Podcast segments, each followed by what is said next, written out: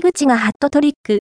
壮大に勝ち切り準決勝へ日本学生表情競技選手権、日本学生表情競技選手権以下、インカレ準々決勝の相手は、壮大。課題の立ち上がりはチャンスをつかみきれず、第 1P は両者無得点に。その後も、拮抗、拮抗した展開が続く中、フォワード井口愛仁小学部2年埼玉栄の3ゴール1アシストという活躍も光り、6の4、